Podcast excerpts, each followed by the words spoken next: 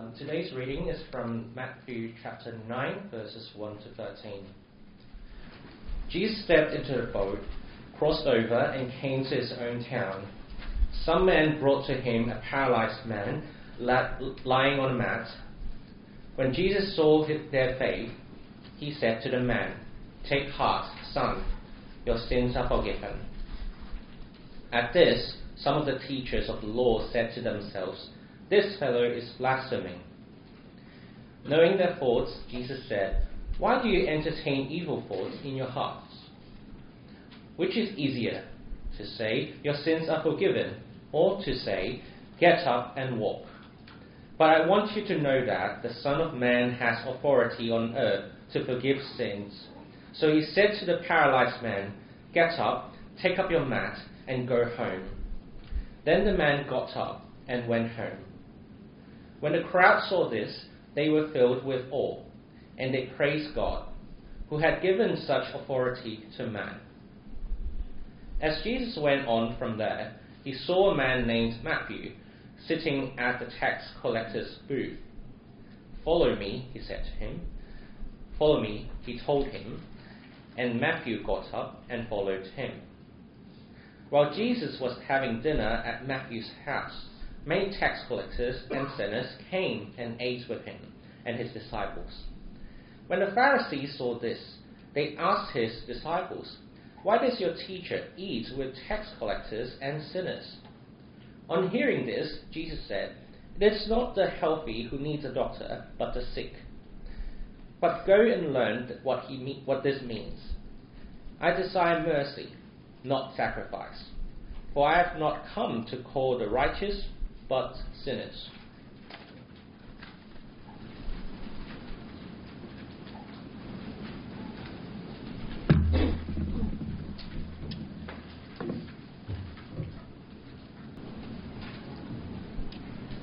Uh, once again, it's a real privilege to share God's word with you all. Shall we start with a word of prayer? Fathers, we thank you for your word. and pray that you'll open up our hearts and our minds to understand it. Pray that the Spirit will be with all of us here today. In Jesus' name. Amen. Amen. So, I wanted to begin with a story. And this is a story about a girl in our previous church in the UK. So, the background is she was a Christian for a while now but she struggled with God's uh, forgiveness in her life. It was a, a past sin that she had already repented of and confessed. And she was definitely trusting in Jesus because of the life that she was living, we could tell. But then you see, she would hear these she would hear these accusations in her ear. For example, you'll never be good enough. God still remembers your sin. You will never have His acceptance. You need to work harder. Has Jesus really uh, forgiven me? was her question. You see, she struggled with assurance and a security in her life. Hopefully, God's word today will speak into uh, forgiveness and speaks about forgiveness and the assurance that Jesus Christ brings to all of us today. And there were uh, three points um, on the sermon today, so please have your leaflets um, ready and you can refer to them whenever you please. So the three points are number one, the authority to forgive, number two, the need of forgiveness, and number three, the cost of forgiveness. So the first point is the, the king's authority to forgive. So this a miracle that Jesus performed. It's recorded in all four Gospels Matthew, Mark, Luke, and John, and that is significant. The Gospel writers want to tell us something about Jesus' character, but what is it? So, so far, we have been uh, see, we have seen Jesus showing authority in uh, various areas in life. So, two weeks ago, we saw Jesus having this authority over nature. He tells the storm, he talks to the storm, he says, Be still. And the storm obeys. Nature obeys uh, Jesus Christ. And then last week, Richard talked about Jesus having authority over the demonic, over the spiritual. And then Matthew chooses to place this story of the paralyzed man to show, to show us Jesus' ultimate authority, his divine authority to forgive sins. Uh, look down with me, uh, Matthew 9 1 to 3. Uh, slide, please. Jesus stepped into a boat, crossed over, and came to his own town. Some men brought to him a paralyzed man lying on a mat.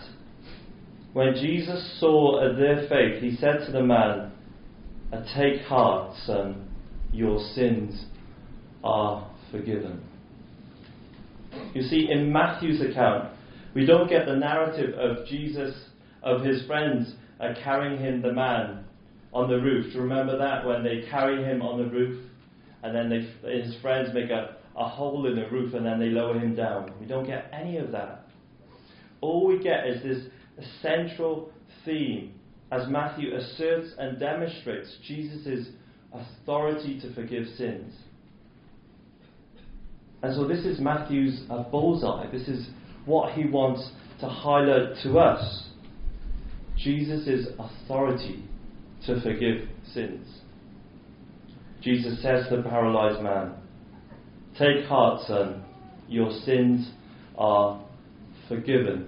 Do you notice the first words that come out from uh, Jesus' mouth? They're words of comfort. He says, Take heart, or in other words, trust me. Don't be anxious. Cast your anxieties on me.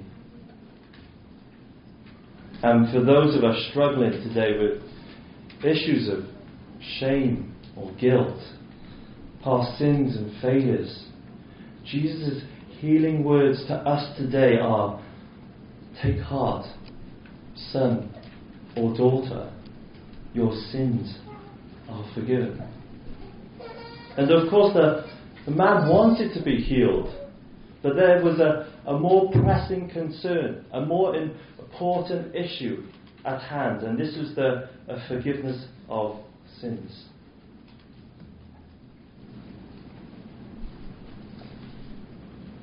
So, just to illustrate, when a, a patient has cancer, the doctor first needs to uh, diagnose the disease, the condition, and then he needs to treat the cancer itself, perhaps with chemotherapy or radiotherapy.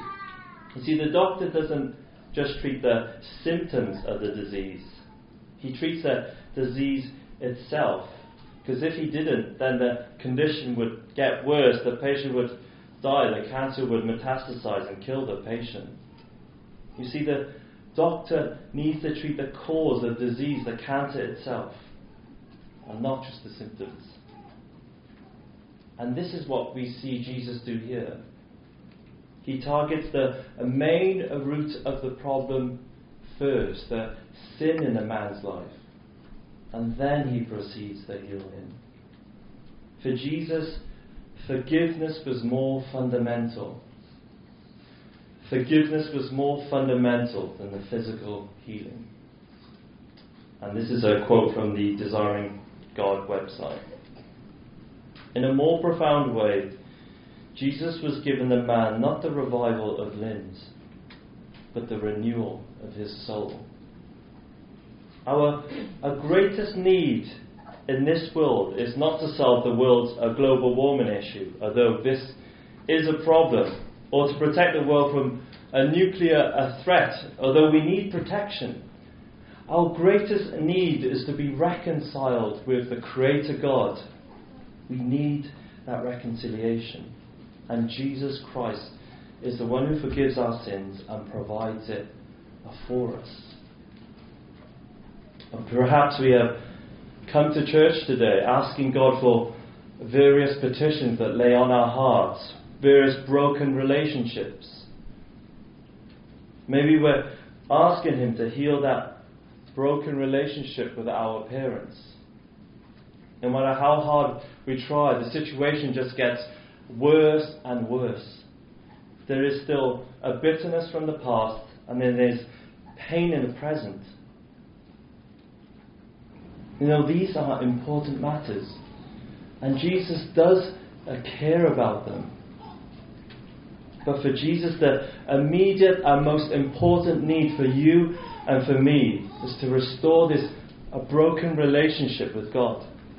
Is to reconcile us to the Father.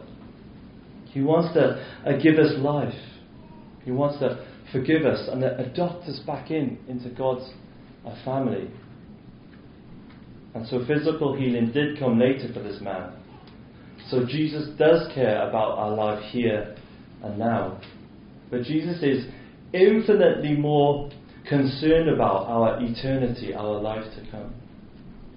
Our next please. So, I'll just read verse 3. At this time, some of the teachers of the law said to themselves, This fellow is blaspheming.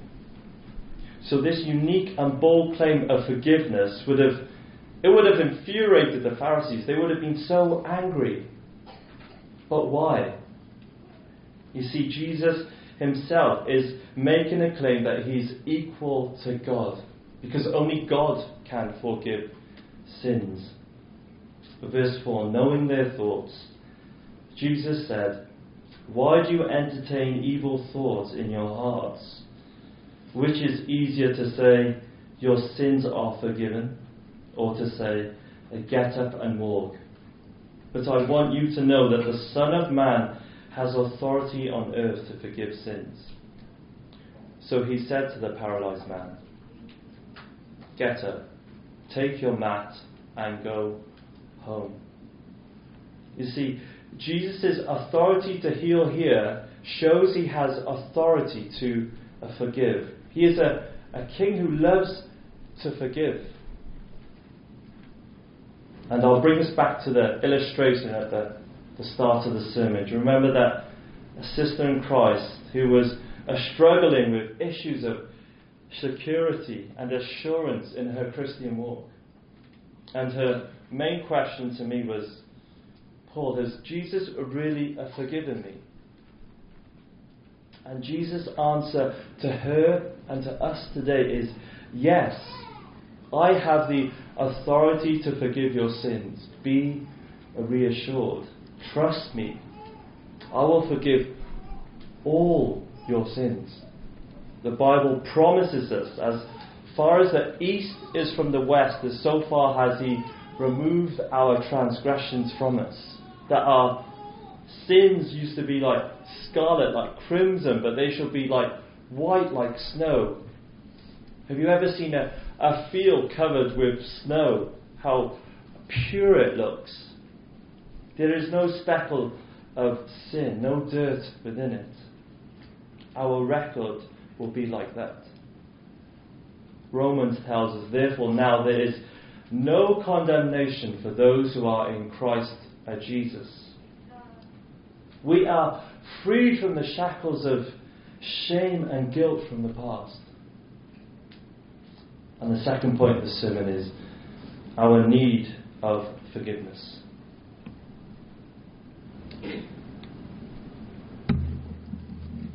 So I had a, a, conversation with a friend, and this friend wasn't a Christian, so he wasn't trusting in Jesus. And it was about forgiveness, and, and, went, and it went something like this. He says, Paul, I'm, I'm generally a good person, I think. Um, I give up my seat on the, on the underground, on the tube. I pay my taxes. I honour my parents.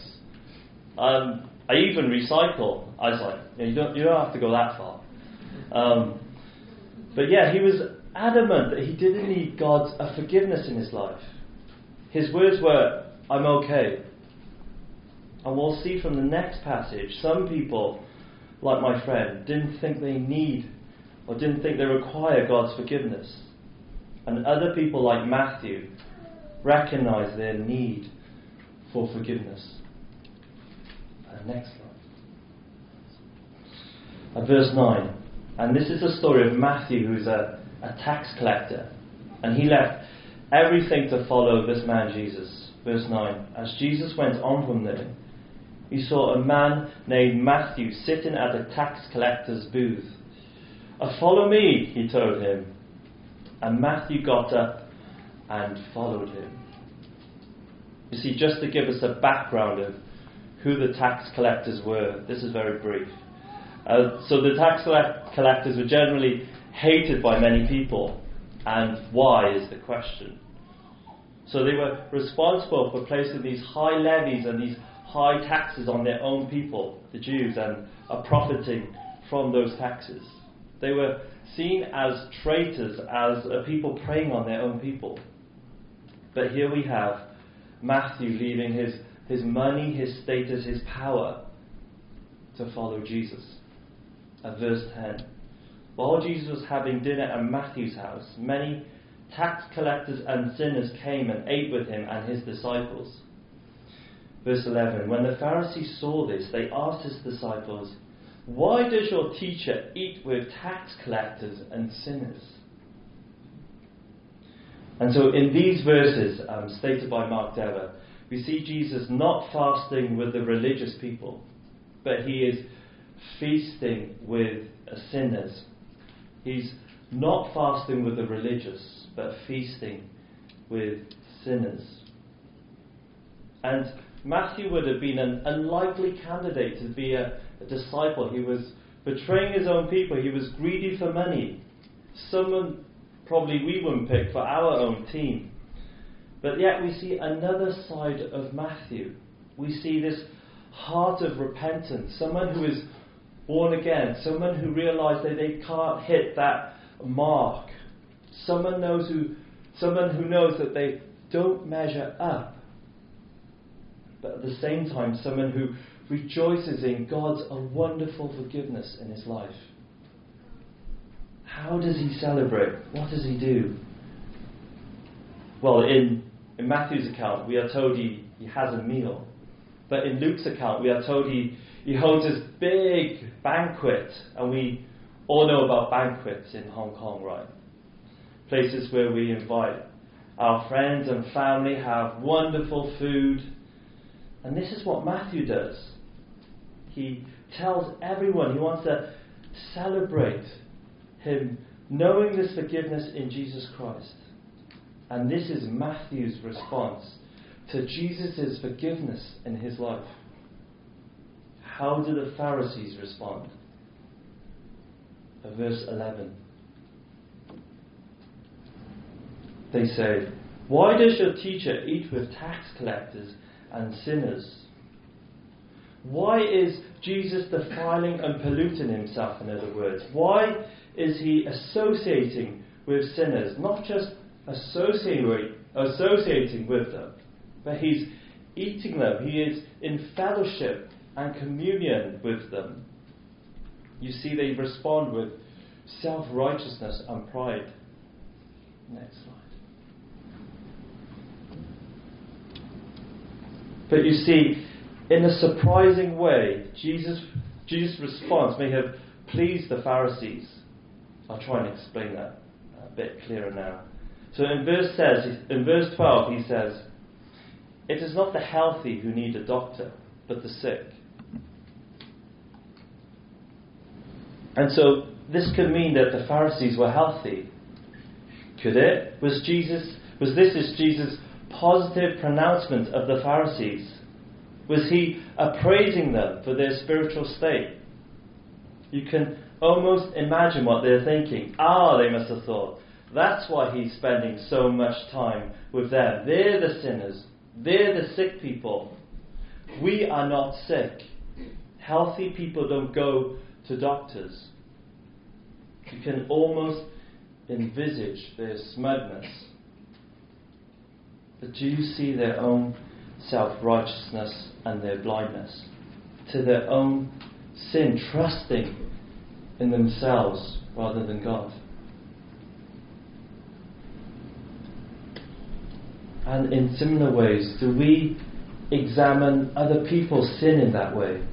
Do we place their sin under a magnifying glass and we uh, scrutinize and we examine their mistakes?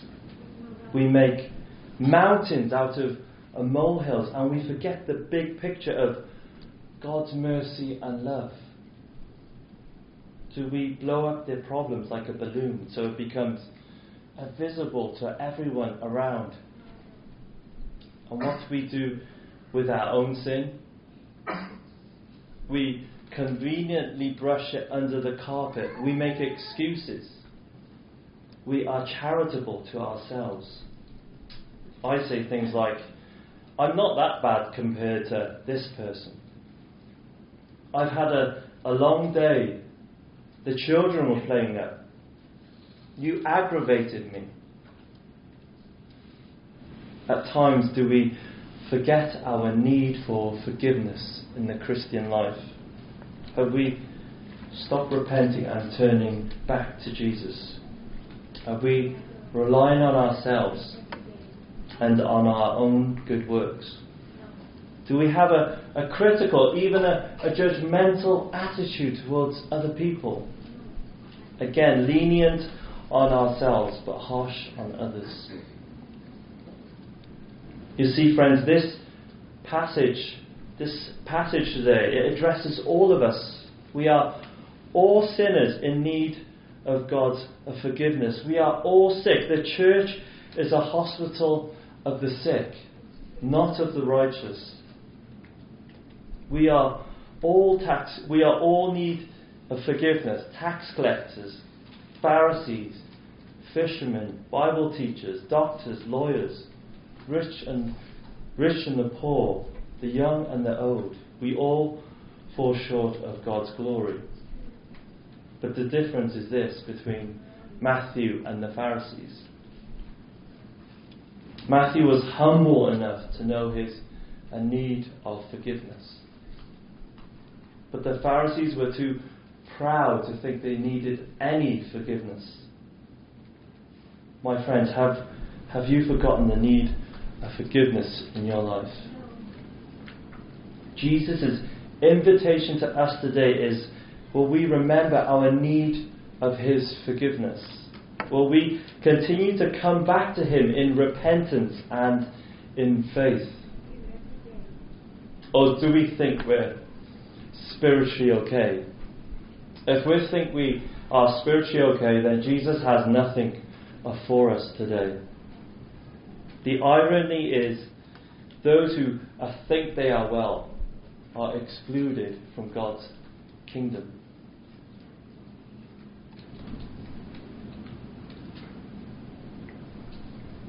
And then Jesus quotes from the Old Testament, the book of Hosea. In verse 12, he says, I desire mercy and not sacrifice. So the context here is uh, Israel are in rebellion and sin against God. But God still loves them with this a covenantal love. He still loves them and He calls them back to repentance. He says, Come back to me. You see, God was seeking not the restoration of temple sacrifices, that He was looking for godliness, showing itself in mercy and love. Jesus was calling again all people to come back to him, especially the Jews, especially the Pharisees. He was uh, pleading with them. And number three, the last point in the sermon is the, the cost of forgiveness. Cost of forgiveness.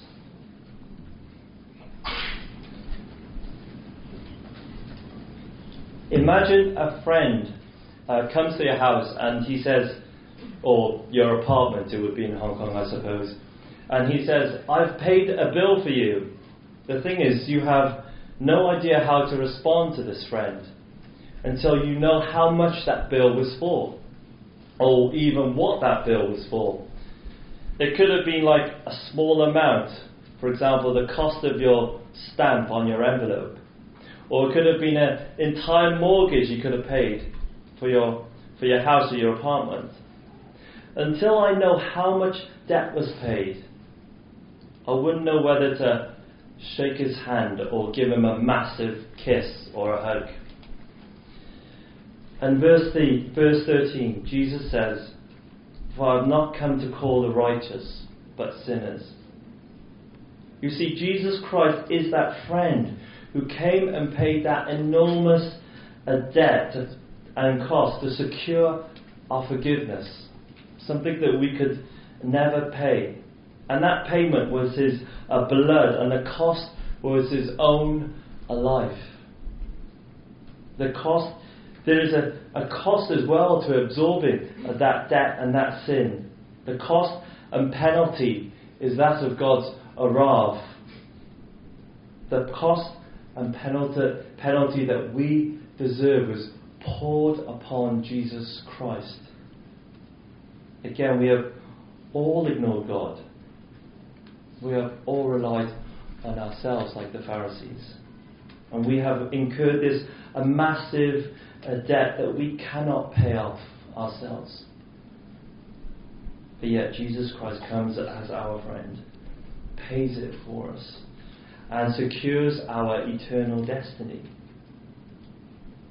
And towards the end of the, the Gospel of Matthew, we hear Jesus say these words when he's close and imminent to death. He says, My soul is overwhelmed with sorrow to the point of death. My Father, if it is possible, may this cup be taken from me. And from the cross we hear Jesus Christ cry, My God, my God, why have you forsaken me? See, on the cross, Jesus paid that ultimate cost for us to secure our forgiveness. He takes on that eternal punishment in our place for our sins.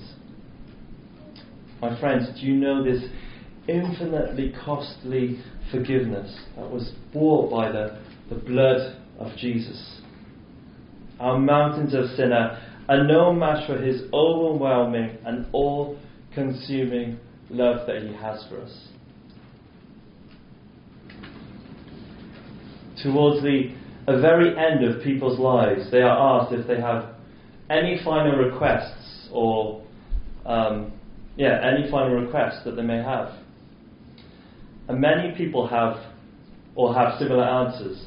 Most people say they want to say goodbye to loved ones. Others want to make provisions for uh, wills to make sure wills are in place for their children. Still others want to thank certain people before they die. But many ask for forgiveness from other people who they've hurt or offended in the past. You see, they want to settle the debts incurred. And only when they do this, then they find this peace and they rest that they crave and they want. But yet, in Jesus Christ, we have already had this a spiritual debt paid for us. We have not only offended others, but we have offended God Himself. And Jesus has paid that debt. And He gives us this everlasting rest, us, reconciling us to the Father again. And the other amazing thing about God's forgiveness is this it gives you the power, the supernatural power and strength to even forgive others because we have tasted this wonderful forgiveness from God. And what does forgiveness look like? It looks like this. This is a, a story of a, a Christian mother called Mrs. Walker. Um, and her son Anthony was murdered in a racially motivated attack by two young men who killed him with an axe after he came home from a choir practice in, from church. And she was asked, Do you hate the young men who murdered your uh, son? And her reply, I can't hate. I brought up my children in this church to love. We're a forgiven family. We don't just preach it, we practice it. But though this must have been unimaginably difficult and hard, forgiveness removes our hate and our bitterness because we have tasted God's forgiveness for us. And we can leave the justice to Him. We can put down our swords because we know true justice will prevail in the end. God is the righteous judge on His throne, and He sees and knows all. So, in conclusion, Jesus calls us all today to continue to look for Him, come to Him for forgiveness.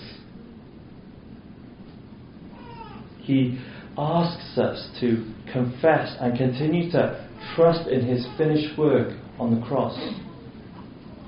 Will we continue to ask God to open our own spiritual blindness? Perhaps it's to remove that Pharisee in all of us, to see our need for our own forgiveness, and to call everyone everywhere to repent and to turn to Jesus. And finally, will we ask Him to show how costly this work on the cross was? And on the last day, when we stand before God, Jesus will vindicate us, having paid our debt. How incredible is that? And like Matthew, we will rejoice in the forgiveness that God has purchased.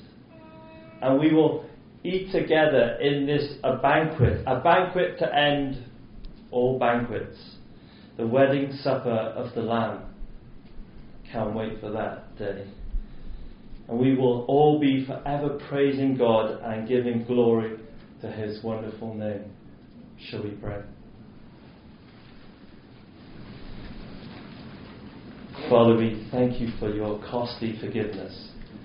And we pray that we could understand it more. Give us the Spirit to enable us to uh, love others as you have loved us, to forgive others as you have forgiven us. And we pray all this in your Son's name. Amen.